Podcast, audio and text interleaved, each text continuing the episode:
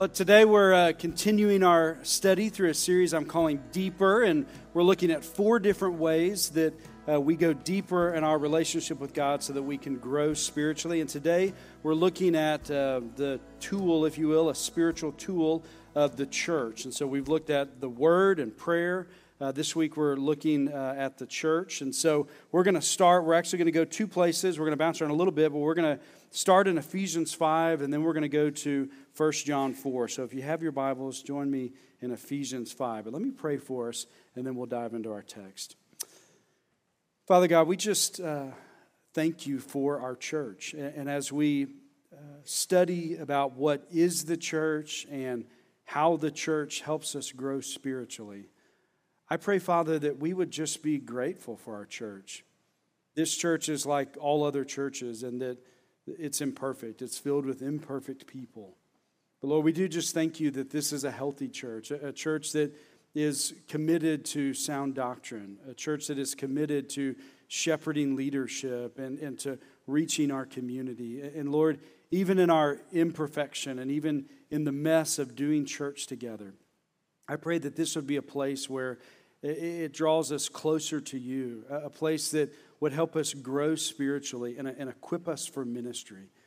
And so, Lord, as we look at these different metaphors uh, of the church and the New Testament, and as we wrestle with uh, how we can be part of this church so that we can go deeper, I pray, Father, that you would uh, just give us insights and understanding.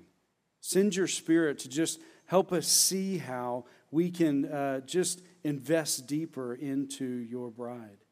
Father, I pray that uh, you would uh, send your spirit to just not only give us eyes to see the, the truth of the gospel, but that you would convict us in areas where we need conviction, but also uh, encourage us where we need encouragement. So, Spirit, come and, and do your work today. And finally, I pray that I would not say anything out of step with your will or your word, but I would simply hide behind the cross. It's in Jesus' name we'll pray. Amen. Well, in, in college, church for me was really a, a commodity that I was consuming. I, I, was really picky. I was, I was picky about what I thought I wanted. I was picky about what I thought would be helpful in the church. I was picky about what I thought was good for me. And what I mean by that is I was picky about when I showed up and when I left. So if I didn't like the worship, or I didn't like some of the songs that were going to be sung, I would show up late and I would leave early. And if the sermon wasn't on a topic that I was interested in, or if I didn't think it would, was helpful to me in some way, I, I just didn't show up. I would stay at home. I, I was picky about who I wanted to be around. So if I liked the people who were going, then, then, then I would go. But if I didn't like most of the people, then I would stay, stay at home. I, I was picky even about what I gave. So, so if I thought something was important to me personally, then I would give to it. But if I could find some little way to criticize something, then I would withhold my, my meager college funds. I, I was, uh, even though on the outside I looked like I was faithful. And, and, and to be fair, like, like if you looked at me on the outside, like I was periodically going to church, right? So yay for that for a college student, right? And, and, and, I, and I was like, giving some, and I was attending some of the groups sometimes. But, but there was a, a, different heart going on on the inside. There was a heart that was very halfway committed to things. I was, I was uh, treating even good things as a commodity to consume, rather viewing my church as this thing that God had given me to totally transform my life. So I wasn't really living in community wasn't really loving people. I, I, wasn't really giving myself totally to the church and, and then allowing God to transform me into his image. So I wasn't fully trying to glorify God in all things. Again, church was a commodity I was consuming, and I was picking and choosing rather, rather than sacrificially loving the church. Have you ever been in one of those seasons? Don't raise your hands, okay? I, I know you have because you're like me, right? We've all been in those seasons where this is just maybe a box to check. Maybe this is, is just this thing that is uh, you're consuming to get something out of it that, that you think is important, rather than this tool that God has given you to help transform you into his image. Why is church essential to our spiritual health? Well, if you're new with us today, we're, we're just in this very brief, kind of doctrinal, uh, topical series on, on how we go deeper in order to, to grow spiritually. And we've said that typically when people think about growing spiritually, they think about adding more, you know, going to church more, reading more books, giving more, serving more. But in reality, God has set it up to where it's really about going deeper with Him. It's about knowing Him in a more intimate way. And out of that intimacy with Him, that's how we grow. So the more we know Him, the more we look like Him. And that's really the mark of true spirituality. But, but that process, and this is good news, that process is less mystical than we tend to think it is. I tend to think spiritual growth is this mystical thing, like I, don't know how to do it. But, but the reality of it is, is God really gives clarity on how we can grow. Two weeks ago, we looked at, at the Word. And we said the Word is the way God primarily communicates to us.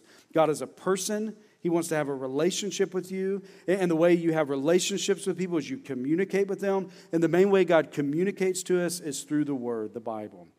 But then the way we communicate back to Him is through prayer. And so prayer is essential in going deeper in our relationship and growing spiritually. But, but today we're talking about the church. The, the church and being part of the church is also key to your spiritual growth. Being here is essential for you growing deeper. And, and this is an important message because I think we tend to misunderstand the church and, and the role the church is supposed to play in our spiritual lives. And, and as a result, many of us go through seasons, maybe long seasons of our lives, where, where we hide from the church. We, we don't live like transparent, open lives with people in the church. And, and further, this is important because we, we, we can be really selective, we can be very picky. We can pick and choose what we want to be part of, not, not wholly committing ourselves to something. And we just kind of periodically uh, are involved with things. And as a result, we're not really loving Jesus' bride. We're not really giving ourselves to it. And lack of love for the church, it leads to lack of intimacy with Jesus and a lack of spiritual growth. So today, like the last couple of weeks, I just want to ask a couple of questions. What is the church? And then how does the church help us go deeper? And then I want us to see how all this is good news and then look at maybe some practical tips for loving the church. So, first, what is the church? Now, we're going to bounce around a little bit here, but to get specific, the church is God's people gathered and scattered. If you want a definition for what is the church, it's God's people who are gathered and scattered. So we're a people with a purpose. The church is made up of God's people. These people that have placed their faith in Christ, have trusted Him, have, have been uh, born again, have been transformed by the gospel, have moved from this category of enemies with God uh, uh and, and uh, uh, under His wrath to now we're beloved children of God, adopted and sealed in Him. We're God's people. But, but then we have a purpose, and so we gather together. And so the things that we do are very intentional here. And, and it's all about helping you in your discipleship. So we gather together for the teaching and preaching of God's word. We gather together for worship. We gather together for communion and baptism and the one another's. If you were with us a few weeks ago, we, we baptized uh, uh, six people, and it was a beautiful service. And, and, and I walked away from that just so encouraged. And, and all of those folks, uh, um, they had a testimony that they read. We put them on our blog. We were just going to dump all those on social media, but we said, you know what? This is such a blessing to read this. This encourages us so much. We're going to spread this out over six weeks. We just want to spread out the blessing. Like, like all of that, all of those things, those things that we do when we gather they're an attempt to encourage you and equip you for ministry. They're there to help you in your discipleship. So there's intentionality in all of it. But also, the church not only gathers together, but then we scatter for mission. We, we scatter for evangelism and service. Again, the church is God's people. We gather together and we scatter together to spread the kingdom of God. Now, I don't want you to just take my word for it. I, want to look at five different metaphors in the New Testament for what is the church to, kind of to kind of bolster that definition. And, and the five metaphors are number one, family, number two, priesthood, number three, God's house, and then number four, the body of Christ. And finally, where I want to land with Ephesians 5 is the bride of Christ. But, but first, regarding family, there's a series of passages that allude to this. But 1 Timothy 5 1 and 2 says, do not rebuke an older man, but encourage him as you would a father. Young men as brothers, older women as mothers, younger women as sisters in all purity. So when you were converted, you were converted individually. But you were also converted into a family. And, and this family, this church, is intended to function similar to the way other families function. We have God as our Father, and we're this collection of brothers and sisters. And, and as as our Father, He loves us. He's a good Father, and He loves us with this tender fatherly love. And He gathers us together as a family out of His love. And so we're this church family based upon the fact that we, have, we share the fatherly love of the Father. And that love has a purpose. And, and, and what I'm about to say here, I don't want anyone to amen this, but you know this is true. Family can be difficult, right? Again, don't nudge anybody but the reality of it is, is you have been born into a family, but family can be difficult. Family members can be hard to love. However, when you need them, they're there, right? If you think about your family, like they know you really well, and you know them really well. And so sometimes that relationship can be difficult, but when you need them, they're there. In a similar way, he's called us to, to love each other like a, family. We're to, to love each other even when we're hard to love. Uh, but, but family member, this, this family metaphor, it means that the, the church is born out of fatherly love so that we can then love each other as a church family. Second, regarding the church being a priesthood, First, uh, uh, 1 Peter 2 5 says, You yourselves, like living stones, are being built up as a spiritual house, to be a holy priesthood, to offer spiritual sacrifices acceptable to God through Jesus Christ. Priests are these, these go betweens. They go between humanity and, and God, and, and they have kind of a ministry both ways. So, as priests, we, we minister to God in, in, in worship and, and, and as priests, we minister to the world around us, the people uh, uh, around us as well. But, but rooted in that is that we're, as he says, we're supposed to, to live holy lives in order to qualify ourselves as ministers. So we offer these sacrifices up and we offer these sacrifices down and out. And that's born out of the fact that, that we are holy. God has made us holy so that we can do this. Again, we're a people with a purpose. And so he has sacrificially loved us so that we can then sacrificially love other people. You are to be holy with God's people, but also minister with God's people. Well, number three, regarding the church being God's house, Hebrews 3 6 says, Christ is faithful over God's house as a son, and we are his house, if indeed we hold fast our confidence and our boasting and our hope. Again, we're a people with a purpose. So, so faith in Christ, sticking with this house image, it's how you get into God's house. However, Christ is, is faithful then to preserve your faith when you're in that house. And when you're in that house, you then have this purpose to help increase other people's faith. So if you're in that house, as other people come in, you're supposed to help uh, uh, participate in increasing their faith. So teaching and communion and worship and celebrating baptism together, all that has this general uh, purpose or this general hope of increasing other people's faith. In, in other words, the, the church is kind of like an aircraft carrier. Where, you kind of fly in and you get encouraged, you get equipped, and then you're to be sent out to spread the gospel around you. The, the, the the gospel faith that brings us so much hope, it's meant to be shared with others. You're in this house in order to be bolstered yourself, but then also to, to uh, increase the faith of other people in the house.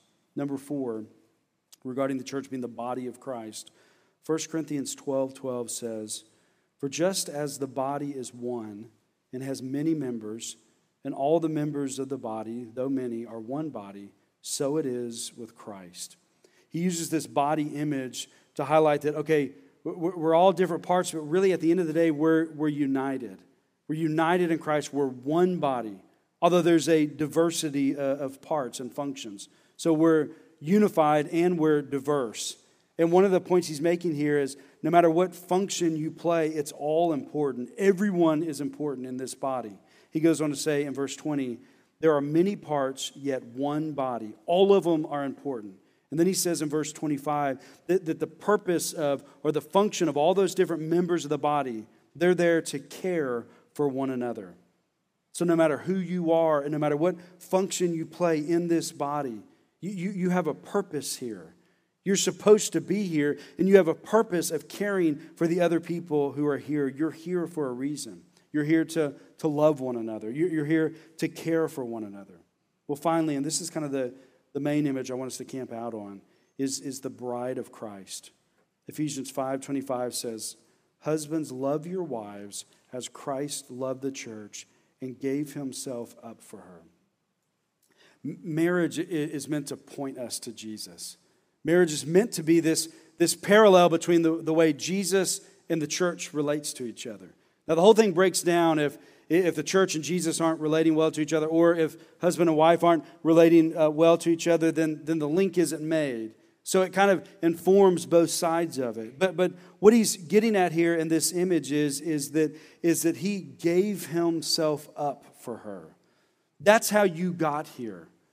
You got here as the bride because your husband gave himself up, is what it says in verse 25. That means that he died for us. He atoned for our sins. He washed us clean. He has sacrificially loved us. And now, as a result of his good work, we are now his bride. A better way to say that is we're his beloved bride. He loves us, and that's why He's made us His bride. So, and further, God continually, sacrificially loves us. And the good news gets even better because that's how you became His bride because of His love. He promises to continue to love you, and He's going to love you sacrificially into eternity. You're in, this new relational category with Him. You've moved from an enemy of God, not only to neutral, but, but now His beloved bride. You, you have been sacrificially loved. That's why you're here. That's why you're here today. Not from anything that you've done or anything that you've sacrificed. He has sacrificially loved you, and that's why you're here. That's why you're, you're part of the church. But we're a people with a purpose. So he has sacrificially loved you so that now you can sacrificially love others. Do, do you see the link there? What is the church? The church is God's people because God has sacrificially loved us. He's died for us, He's atoned for our sins. We're His beloved bride. Love got us into the relationship. Love is, is the core of what it means to be in the church. You are here and part of His new family because God loves you. You are His beloved bride. Isn't that good news? Isn't it good news that, that uh, nothing changes that status? L- listen, maybe you've had tough marriages. And maybe that status has changed with, with your, with, your, uh, with your earthly husband or, or your earthly wife. Listen, with Jesus, it doesn't change. You're his beloved bride forever. He has sacrificially loved you in the past. He's sacrificially loving you right now, and he's going to sacrificially love you into the present. That is good news. And on the ground of that good news, we're then to be the church, meaning we are to sacrificially love his beloved bride. But how? How does being that beloved bride help us go deeper in our relationship with God? How does it help us grow spiritually? Okay, love the bride. I'm to love the church, love one another. But, but how does that really help us go deeper? Flip over to 1 John chapter 4. We're going to look at 1 John chapter 4, verse 19. 1 John 4 19 says, We love because he first loved us. When, when Kristen and I were engaged, we, we were looking for a verse that, w- that would just kind of thematically shape our marriage. And we landed on 1 John 4 19. And, and, and, you know, the love stuff is what got us there, okay? Like we were looking for a verse that, that talked about love. Okay, we're supposed to love each other. Got it. But, but as we really reflected on that verse, we found how grounded in the gospel it actually is. You see, Chris and I didn't want to to love each other out of our own strength. We also didn't want to love each other according to like some sort of fallen vision that maybe the world gave us on what love is, or, or that maybe we constructed ourselves of what love is. Like, like we wanted something that was deeper. We wanted, a, we wanted a sacred love. We wanted a better vision for love than, than what the world was offering. But we also knew that, okay, we want to love each other in the way Jesus loves us, but we know we can't do that. So we wanted him to empower us to love each other. So we resolved to love each other because Jesus loved us. Friend, you are God's beloved bride. Therefore, you are called to love. You are called to love according to the example that, that he has uh, given us, the, the example that he's given of how he's loved his bride, which is sacrificially. He's called you to then love that same way, but also He calls you to love in His power because He has loved us. He, he had, uh, as His beloved bride, you're called to love because He first loved you. So, loving the church sacrificially, like Jesus has loved you, and loving the church according to Jesus' power, that's how you go deeper. That's how you grow spiritually. Let me chase this a little further. Love means, and if you're looking for a definition, here's the definition for it. Love means find. Uh, uh, love means to find happiness by helping someone else be happy. Finding happiness, finding joy, like inside in your heart, finding happiness as you help someone else be happy. Now, there's an inside outside aspect to that. In other words, this takes all of who you are. If you're going to love in the ways that God wants you to love, it's going to take everything. It's going to take the inside heart motivations, and it's going to take the outside behaviors. If you want to go deeper in your relationship with God, you're going to need help to change your heart. You're going to need His help to go deeper. You see, naturally, at the heart level, we're not going to want to love certain people in the church. Let me, I want to, I want to say this a certain way. God will always bless you with those people who are easy to love in the church. He's always going to bless you with that, okay? There's going to be these people that you just connect with. You're into the same stuff. You laugh at the same jokes. And maybe, maybe surprisingly, you're going to say things like, Yeah, hey, me too. There's always going to be people like that that are a blessing to you that you're going to be called to love.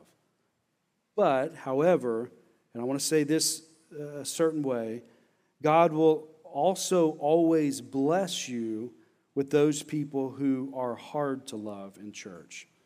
There's always going to be people that you're going to have trouble connecting with. They're going to see things a little different, and, you're going to be tempted to judge them harshly or, disregard their perspective. Maybe they're always complaining or, or draining you in some way. However, I said both of those categories as blessing. You, you see, they are God's blessing to you because you're going to need God in order to love them. Are you with me? You're going to have to lean into your relationship with Him in order to love certain people. You're going to need His strength. You're going to need His insights. You're going to have to go to Him and His examples of sacrificial love, His examples of how He has steadfast loved, loved you in order to love other people. You're also going to have to grow closer with Him in order to love other people. Like, like there's going to be small groups and planning meetings and church events and chit chats in the foyer that are going to drive you to your knees. We love because he first loved us. So, loving the church will drive you deeper into the arms of Jesus. That's how it helps you go deeper. But something beautiful will rise out of the depths of that.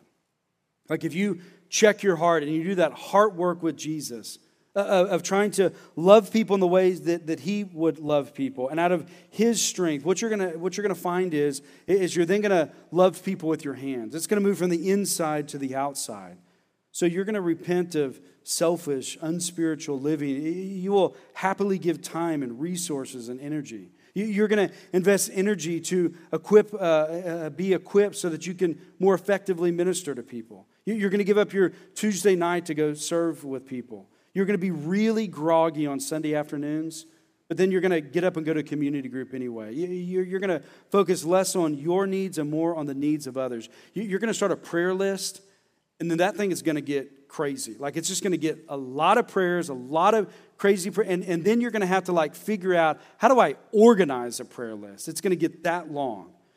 You're going to get asked to do something, and you're going to be, you're going to say, I'm totally inadequate to do that. And the leader's going to say, Yes, you are.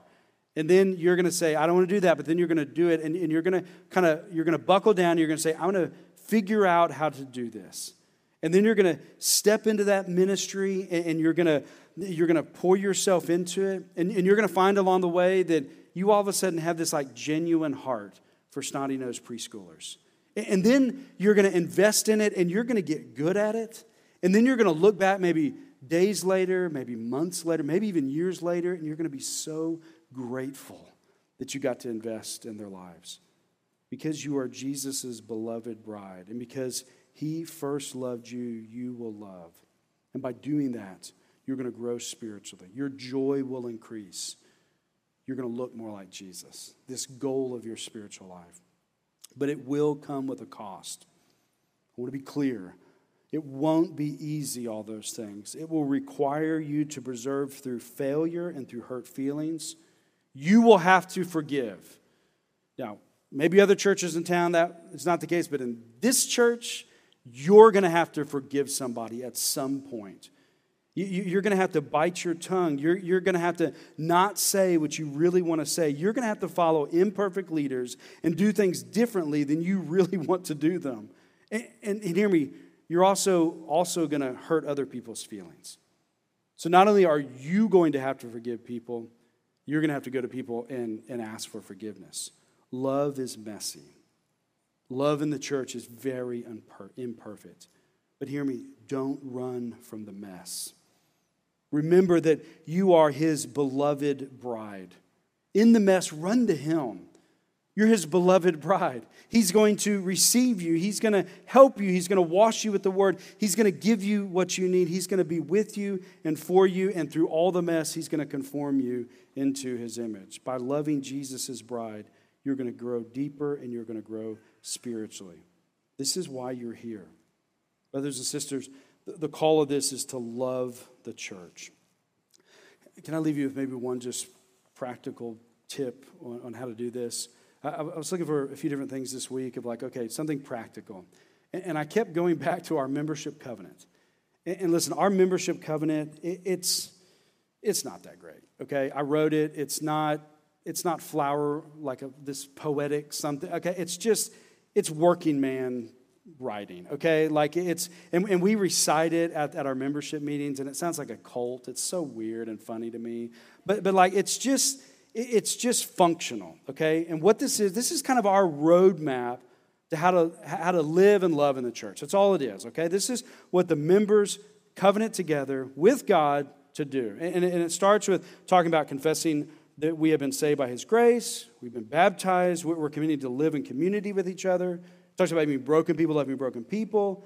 We, we, we, recite every time we get together that, we're, okay, we're committed to our, our doctrinal convictions and our statement of faith. But, but here's what I want you to hear. Then we say, I value membership in Redeemer Church, and I also embrace the structure.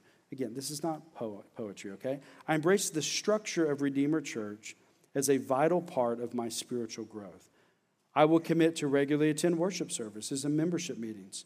I will play an active role in small groups instead of including service projects. I will serve needs within the church, especially with children and youth. I will tithe or sacrificially give of my income to the Lord through giving to Redeemer Church. I will regularly share the gospel to the unbelievers in my life. And even though I'm not perfect, I will live a lifestyle that seeks to embrace God's call to holiness and Christlikeness so as not to cause the harm cause harm to the name of Jesus. That's what our members commit to. That's functional writing. But isn't that a beautiful way to live? Isn't that a, a, beautiful way to, to grow spiritually? You see, that's what I believe He's calling us to. I believe God is calling each of us to love His bride. And, and we find happiness by helping someone else be happy. That, that, that's what it means to love his bride. We're, we're, to live for others. That's how we glorify God, by, by loving his bride. And, and, and one of the things that I think is good news about all this and this whole series, this is not unattainable stuff. Like, this is doable stuff. This is not mysterious. And, it, and it's also really doable. Basically, our membership covenant explains that, that we commit to gather together, serve together, and give together. We, we call you to show up, to serve, and to support. And hear me, that is doable. And also, it's worth it. It's totally worth it. It's going to drive you to your knees, but, but when you get up, when you rise, you're going to find that you're more loving. Now, listen, this is an obvious, shameless plug for something, right? Like, this is a call to the one another's. This, these images and metaphors of the church are a call to the one another's specifically to love one another. And just like exercise, you can't love one another theoretically, right? Like you've got to get in there and do it with real people. That's what that's the real glory of the church. To love one another requires you to live in Christ-centered community. Friends, listen, some of that can happen on Sunday morning. There's a level of community that you can experience here on Sunday morning. But, but really, if you want to love one another, you need to be in a community group. Sunday morning is important to our spiritual life. Preaching of the word, prayer and worship, communion, all of these things. There's a level of community that we happen, uh, that we experience. But really, if you want to love the church, you, you've got to go deeper. You can't love the church theoretically. Love real people in real, in this real and perfect church. Um, I want to close this thing in kind of a weird, weird way. I, have never done this. Uh, I've timed this. I've read. I've read. I'm going to read a letter. Okay, and, and it's seven minutes. I've timed it, okay? So don't panic. This is going to feel like half an hour. It's long, okay? It's seven minutes. I've timed it. I read it three times yesterday. This is seven minutes, okay? This is from a book called uh, Why Do I Love the Church by Kevin DeYoung and Ted Kluck And, and this is how the book ends. This is a letter from Ted to his son Tristan, okay? It's why he loves the church. Don't panic. It's seven minutes. Relax. There's some gold in here, there's some, there's some dad wisdom. Dear Tristan, by the time you read this, it might be hip to like the church again. Right now, it isn't. But luckily for us, you're five, and for you, church is just another place with good toys, friends, and a lot of space to run. You love church now, and you love it for many of the same reasons we love it. You get to see your friends there every week, and you know they're going to be there because their parents and us have committed to being there. You get goldfish crackers and juice there while we get donuts and bad coffee. But the idea is the same friendship and relationships. You get to know people whom you'll hopefully know for a long time because you share a bond in Christ. There may very well be times in your life when you wonder why we're making you go to church. And let me say now that we won't be doing it to make your life more difficult or because we want to be right or in charge. We'll be doing it because we love church ourselves. We want to honor God by worshiping Him with other believers. And we care about your spiritual growth. And let me also say that when you get to be my age, you'll understand. I understand now why Mimi and Poppy made me go to church all those years, and I'm glad they did. There may very well be a long period in your life when you have an indifferent or maybe even a hostile relationship with church. As I look back, the majority of my grade school years were spent drawing cars and football players. I wish I could have those Sundays back, but to be honest, I'm not sure what I'd do with them. I was probably indifferent, but I still got to sit through a lot of sermons, hear a lot of scripture, and sing a lot of hymns, many of which I remember to this day and I've sung in my head while being wheeled into surgery, led into a boxing ring for sparring, or putting my hand on AstroTurf in front of 600 pounds of ex convict defensive linemen. There's scripture and comfort in those hymns. I sang them in a cold flat in Ukraine when I wasn't sure we'd be able to take you home. And I hurt more inside than I've ever hurt in my entire life. There may come a day when you look around your church and you don't see very many people that look like you. Perhaps they're all married and you're not. They may have all they, they may all have big families and you don't. You may think nobody in church votes like you do or thinks like you do. I encourage you to ask questions of these people. Get to, get to know them. Ask them why they're still in church after all these years and listen carefully to their answers. And I would bet that very few of them will say things like obligation or because it is a vibrant discussion or to ask questions or because we've always done it. People don't give up large portions of their lives for questions. People make counterintuitive decisions like going to church for truth and for a faith that they'll take to the grave. I pray that one day you'll be able to ask your pastor about free will versus predestination. I hope you'll ask him about the Trinity, about infant versus believer's baptism, not because these things, uh, these are the things that divide, but because it will be evidence that you care about your faith and you hold it dear. Nothing would make me happier, son.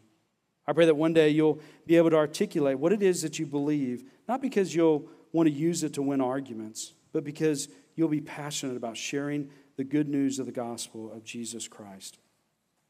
I pray that you'll meet your friends at church. I know that I've, uh, I've met friends in a variety of crazy places boxing gyms, football fields, bars, coffee shops, workplaces. But you can also tell that the majority of my real friends in life, the people who will be with me through good times and bad, they come from church. These are the people who pray for us and with whom we do life with, and it's a privilege. And along those lines, I want to tell you that church is more than the soap opera that your mom and I make it sometimes. Doing life with people isn't always pretty. People don't always agree, and sometimes those disagreements can be unpleasant. You're not going to like everybody in your church. But my prayer for you and for us is that our shared commitment to Christ will overcome this too and will grow in love and respect for everyone in our congregation. I pray that one day you'll profess your love for a special girl in front of a church full of your friends and those who you worship with. I pray that you'll commit in front of those friends and God to lead her spiritually.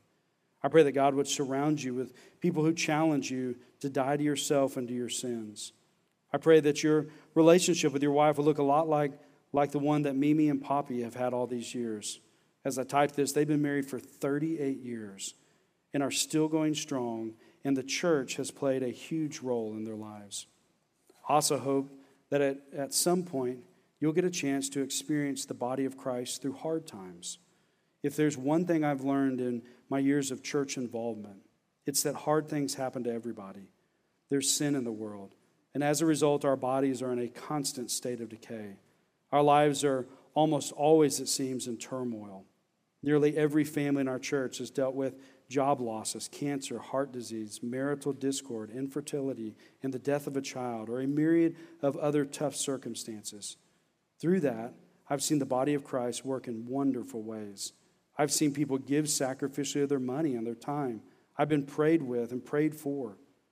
Church isn't a magic pill that you take that punches your ticket for heaven, nor is it a glorified country club you attend to be around people who talk, think, look, and act like you do. It's a place to go each week to hear the Word of God spoken, taught, and affirmed. It's a place to sing praises to God, even if those songs are sometimes, sometimes feel a bit awkward. It's a place to serve others. It's a place to be challenged. Sometimes you'll feel uh, uncomfortable with those challenges because sometimes your life will need to change. This has been the case with me. It's, more, it, it's about more than fundraising or networking or meeting a girl or even great things like serving the poor and reaching out to the, reaching out to the community. I hope you'll always know that the Christian life isn't about what you can do for God, but rather what God has done for you on the cross. If this message isn't central to your church, again, you may need to find a new one. But for now, enjoy your toys, enjoy your Sunday school classes, and I'll try to do something with the piles of paper you bring home from them each week. Enjoy your friends and enjoy the knowledge you're acquiring about, about the Christ that you asked to live in your heart, who revealed himself through the scripture, and about whom you can know things. It's only through Christ that I can do even an adequate job as your father. Love always, Dad. It's pretty good, isn't it? Brothers and sisters, love the church. And on November 12th is our next Better Together membership class. Let's pray. Father God, may we be faithful. May we be faithful in, in sound doctrine. May we be faithful having the right convictions. May, may we behave in faithful ways. And connected to all of that, may we be faithful to love one another. May we be a church in our imperfections that is known for loving one another. May we work for the others' good instead of just our good.